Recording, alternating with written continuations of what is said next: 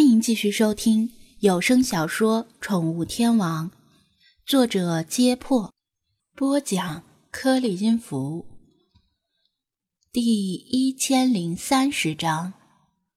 小雪听完黑子的讲述，隐约猜到了静二请他留下来的目的。虽然他对狗没什么了解，但确实认识一位对狗很了解的人。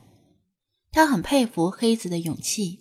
不是谁都能义无反顾的放弃自己一手创建的公司，然后孤身一人深入荒野。黑子说的那种明明有了很多钱还想赚更多钱的人，令他想到自己的老爹。他老爹无法理解金二的懒散，更不可能理解黑子这种拿命冒险的人。这就是所谓的“道不同不相为谋”吧。他想起以前金二跟他说过，有钱并不会令他高人一等，但有钱可以为人生提供更多的选择。但他不必像其他人一样，整日为了生活而劳碌奔波，可以让他没有后顾之忧的做自己想做的事儿。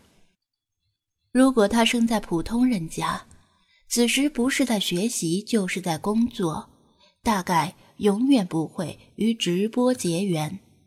有钱真好。金二提前知道黑子的来意，他想在老朋友面前挣面子，但不会因为想挣面子而坑了老朋友。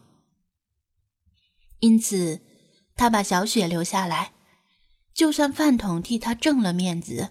当黑子向他求教应该选哪种狗时，他也会找借口让小雪带黑子去选狗，不会硬要冒充内行，因为他深知其中的危险。什么时候能装逼，什么时候不能，他分得很清楚。黑子摸了摸自己的脸，向小雪解释道：“虽然我的外号是黑子，但以前真没这么黑。”都是这两年在野外晒黑的。得了吧，你以前就这么黑，半夜溜出学校吃大排档的时候，经常找不着你。金儿翻了翻白眼，奚落道：“扯淡！我以前根本没这么黑，好吗？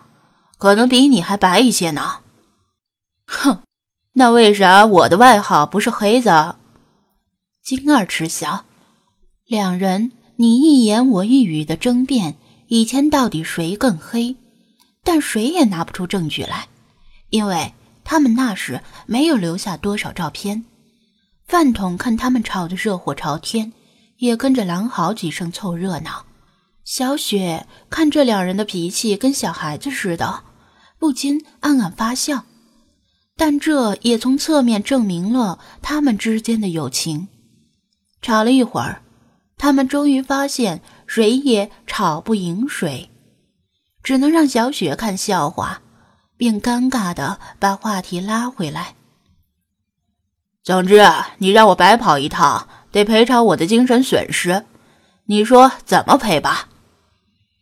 黑子揪住金二不放。要不这样吧，你跟我跑几趟野外，咱们之间就算扯平了。如果是金二的话。虽然有违单人荒野求生的初衷，而且无法起到互补作用，但起码黑子可以完全信任他，是退而求其次的选择，也就不用另外找条狗了。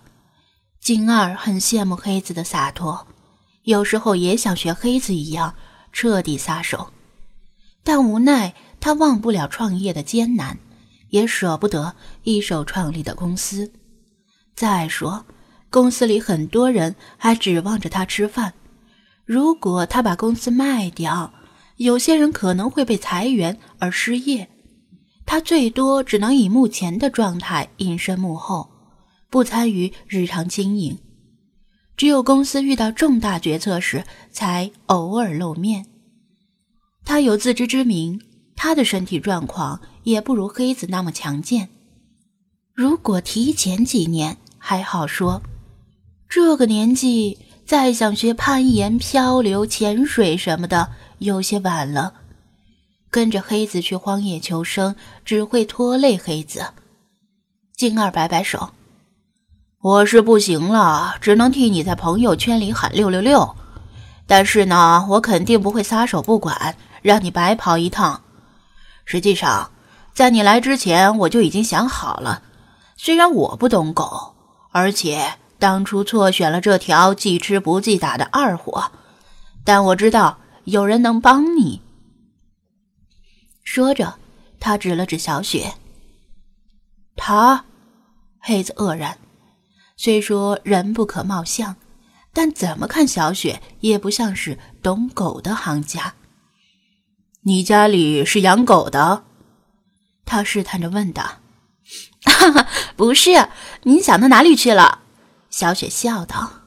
金叔叔的意思是让我帮您推荐一位懂狗的行家。而我啊，恰好认识这样一个人。哦，黑子明白了，但是仍然不太放心。你认识的这个行家可靠吗？要知道，在野外，狗基本上就是我的半条命了，千万不能随便选一条。他瞥了饭桶一眼，尤其是啊不能选这种。饭桶对于自己受到的蔑视根本不以为意。蔑视只几个鸡腿，放心吧，就算是看在金叔叔的面子上，我也会给您推荐一位很靠谱的行家。起码他在宠物这方面很靠谱，一定能帮你选一条合适的狗。小雪很有信心的说道：“是吗？这么厉害？”黑子半信半疑，怀疑其中有吹牛的成分。毕竟他与小雪只是初识。嗯，那条在柏林电影节上荣获影帝的狗，您听说过吧？我给您引荐的这个人，就是训练出那条狗的人哦。小雪谈起菲马斯，也替他感到骄傲。黑子悚然一惊，继而像是想起什么，恍然大悟般说道：“哎呀，我听说过那条狗，看过相关的新闻。”隐约记得，确实是滨海市的。当时我还想，居然和金老二在同一座城市。但我那时没打算买狗，后来就把这事儿给忘了。经你一说，我就回想起来了。小雪笑道：“没错，那条狗的主人是一家宠物店的店主，恰巧跟我很熟，所以金叔叔就是让我陪你去这家店选狗吧。”金二点头，嗯，是的。如果只是想选一条普通的宠物狗，我也不会特意麻烦你，让他自己随便去买就行。但这条狗对他来说是性命攸关的，所以我想请你亲自陪他去一趟。能够有正当的理由离开别墅区去外面玩，小雪当然求之不得。可是。我爸妈那里，他犹豫着说道：“耽误了这么久，估计老妈已经进入狂暴模式了。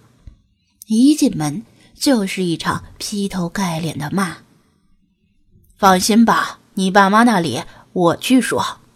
金二拍胸膛，大包大揽：“太好了，那咱们走吧。”小雪怕夜长梦多。不安的回头望向家的方向，赶紧催促着离开，否则万一老妈出门找过来，就走不了了。等他和黑子上了车，离开别墅区，金二这才唉声叹气的挠头，上门去跟江天达说，估计会被打死，还是打电话说完，然后把江天达拉黑吧。